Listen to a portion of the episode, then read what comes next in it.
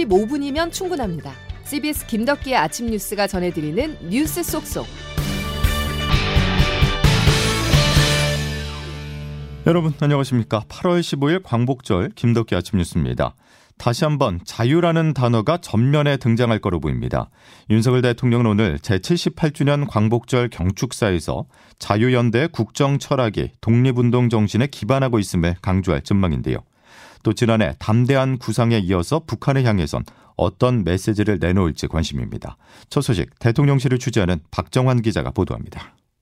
윤석열 대통령은 오늘 오전 발표하는 제87주년 광복절 경축사를 통해 선열들의 고귀한 희생과 헌신의 감사를 전할 예정입니다. 특히 윤석열 정부가 추구해온 자유연대 국정 철학이 독립운동 정신에 기반하고 있다는 점을 부각할 것으로 보입니다.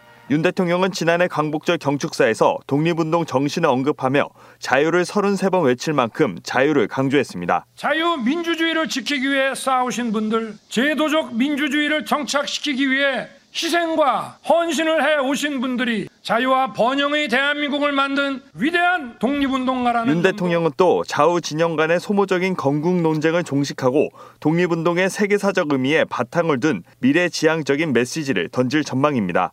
현지 시간 오는 18일 미국 워싱턴 DC 인근 캠프 데이비드에서 열리는 한미일 정상회의를 앞두고 북핵 위협 대응 등 국제 공조를 언급할지도 주목됩니다. CBS 뉴스 박정환입니다.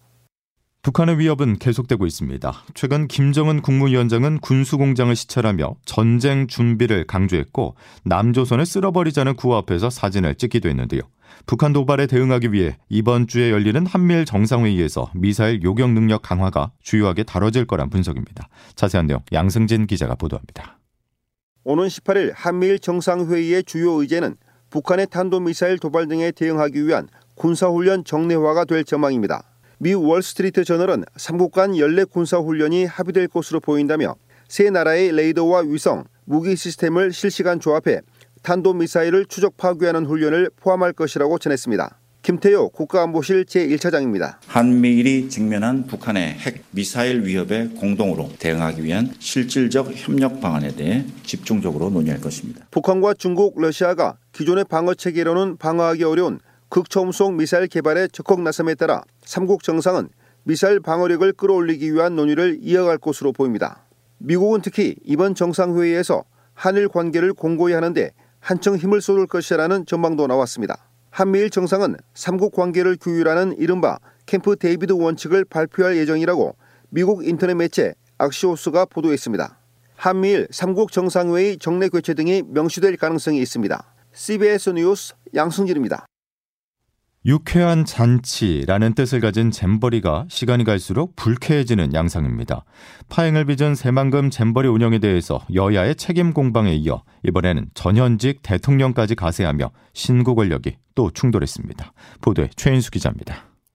윤석열 대통령은 새만금 잼버리 대회를 무난히 마무리했다고 자평했습니다. 대통령실 이도훈 대변인입니다. 세계 스카우트 잼버리를 무난하게 마무리함으로써 국가 브랜드 이미지를 지키는데 큰 역할을 해준 종교계, 기업.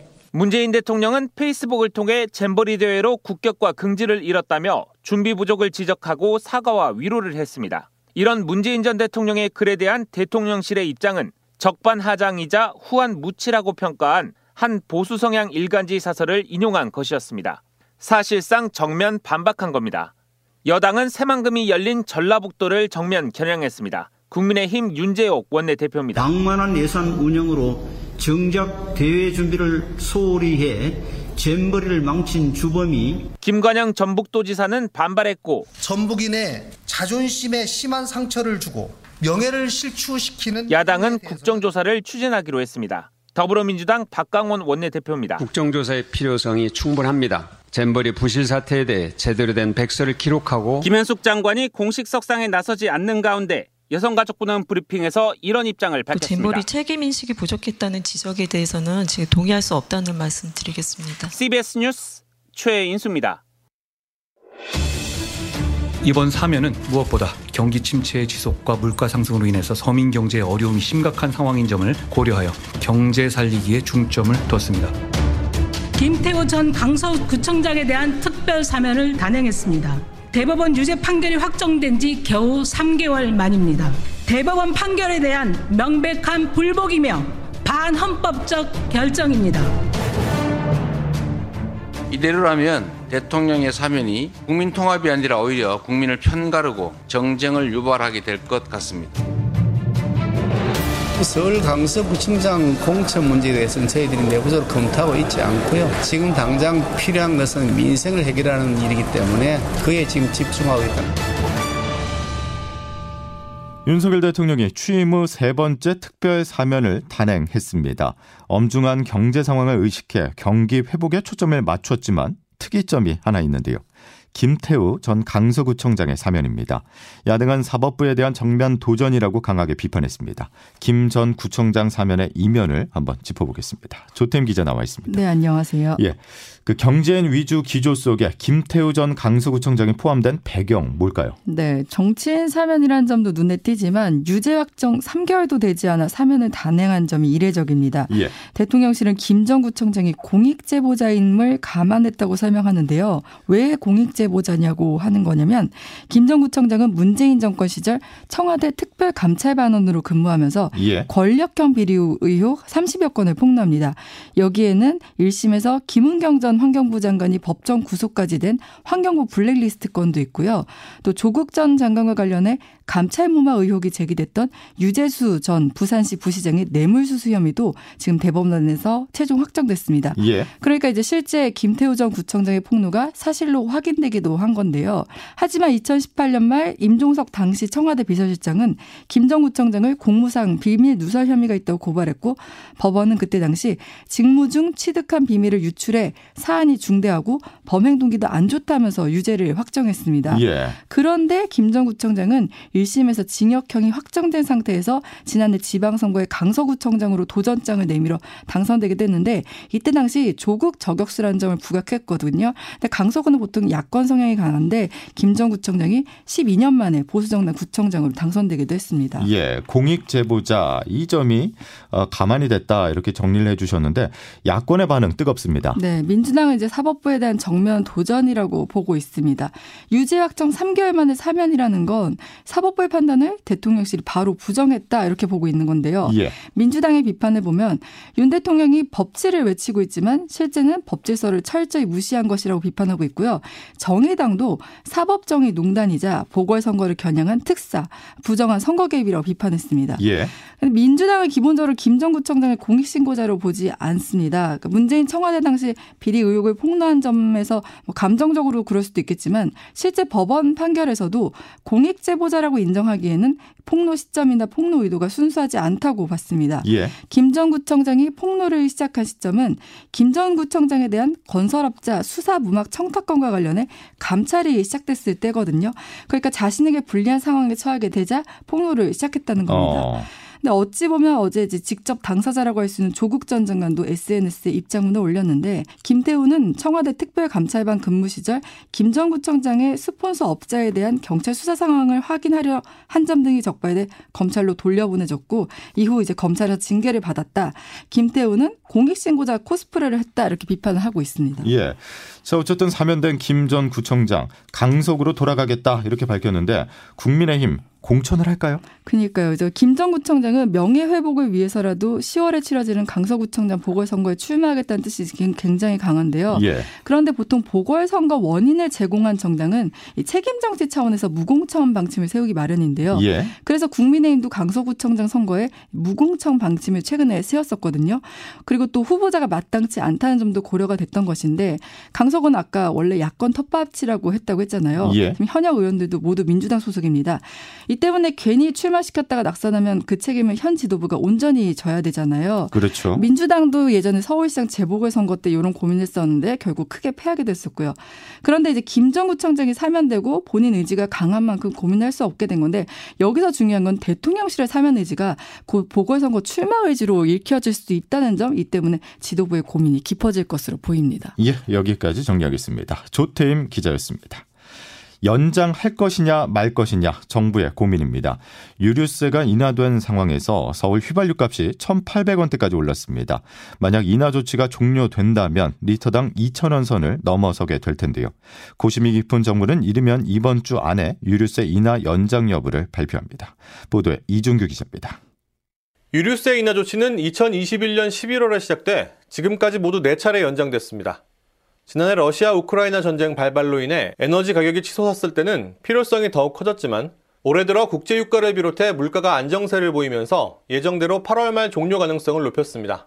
특히 상반기에만 작년보다 국세 수입이 40조 원 가까이 모자라는 등 세수 펑크 우려가 커진 탓에 지난 6월 원상 복구된 개별 소비세 인하처럼 유류세 인하도 종료될 것이라는 데 무게가 실렸습니다. 하지만 최근 들어 각종 물가가 오르고 있는 점이 변수가 되고 있습니다. 주요 산유국의 감산과 미국의 원유 재고 감소가 겹친 탓에 기름값이 올랐습니다. 한국석유공사 오피넷에 따르면 어제 기준 휘발유의 전국 평균 가격은 리터당 1724.31원으로 10개월여 만에 1720원 선을 넘어섰습니다. 여름철 들어 폭우와 폭염, 태풍이 연이어 발생하면서 야채와 과일 등 밥상 물가가 치솟은 것도 유류세이나 연장에 힘을 싣고 있습니다. 연세대 성태윤 경제학부 교수입니다.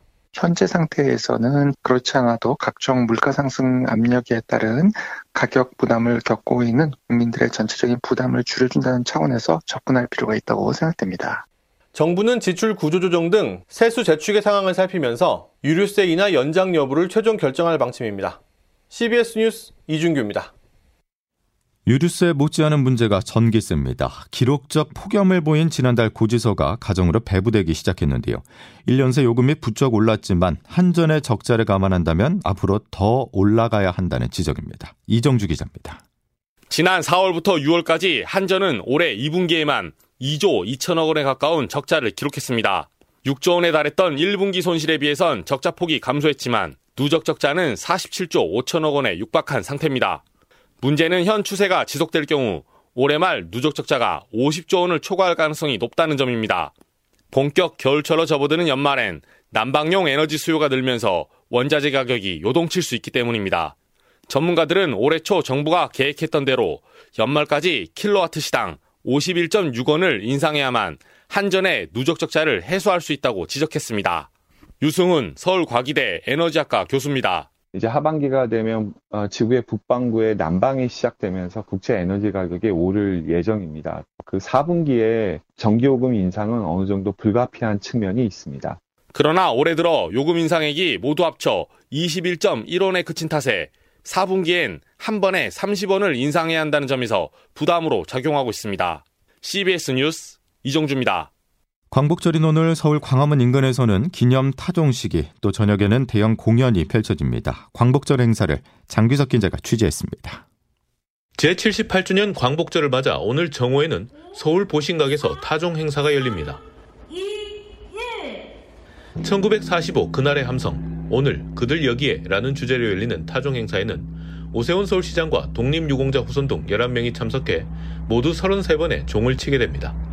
타종 행사에 앞서 식전 공연으로 종로 구립 합창단의 합창 공연과 뮤지컬 영웅 갈라쇼도 펼쳐질 예정입니다. 이어 오늘 오후 7시 30분부터는 세종문화회관 주관으로 내외국인 5천여 명이 참여하는 광복절 음악회 8.15 서울 마이소울이 광화문 광장에서 열립니다. 음악회는 우리 음악을 주제로 열리며 전통 음악을 현대적으로 재해석한 이날치 밴드, 이희문 프로젝트, 엠비규어스 댄스 컴퍼니 등이 공연을 선보일 예정입니다. 무료로 진행되는 이번 공연은 5천매 한정으로 사전 예매를 받았고 국내 연장 체류 중인 잼버리 참가 대원들도 일부 초청을 받았습니다. CBS 뉴스 장규석입니다.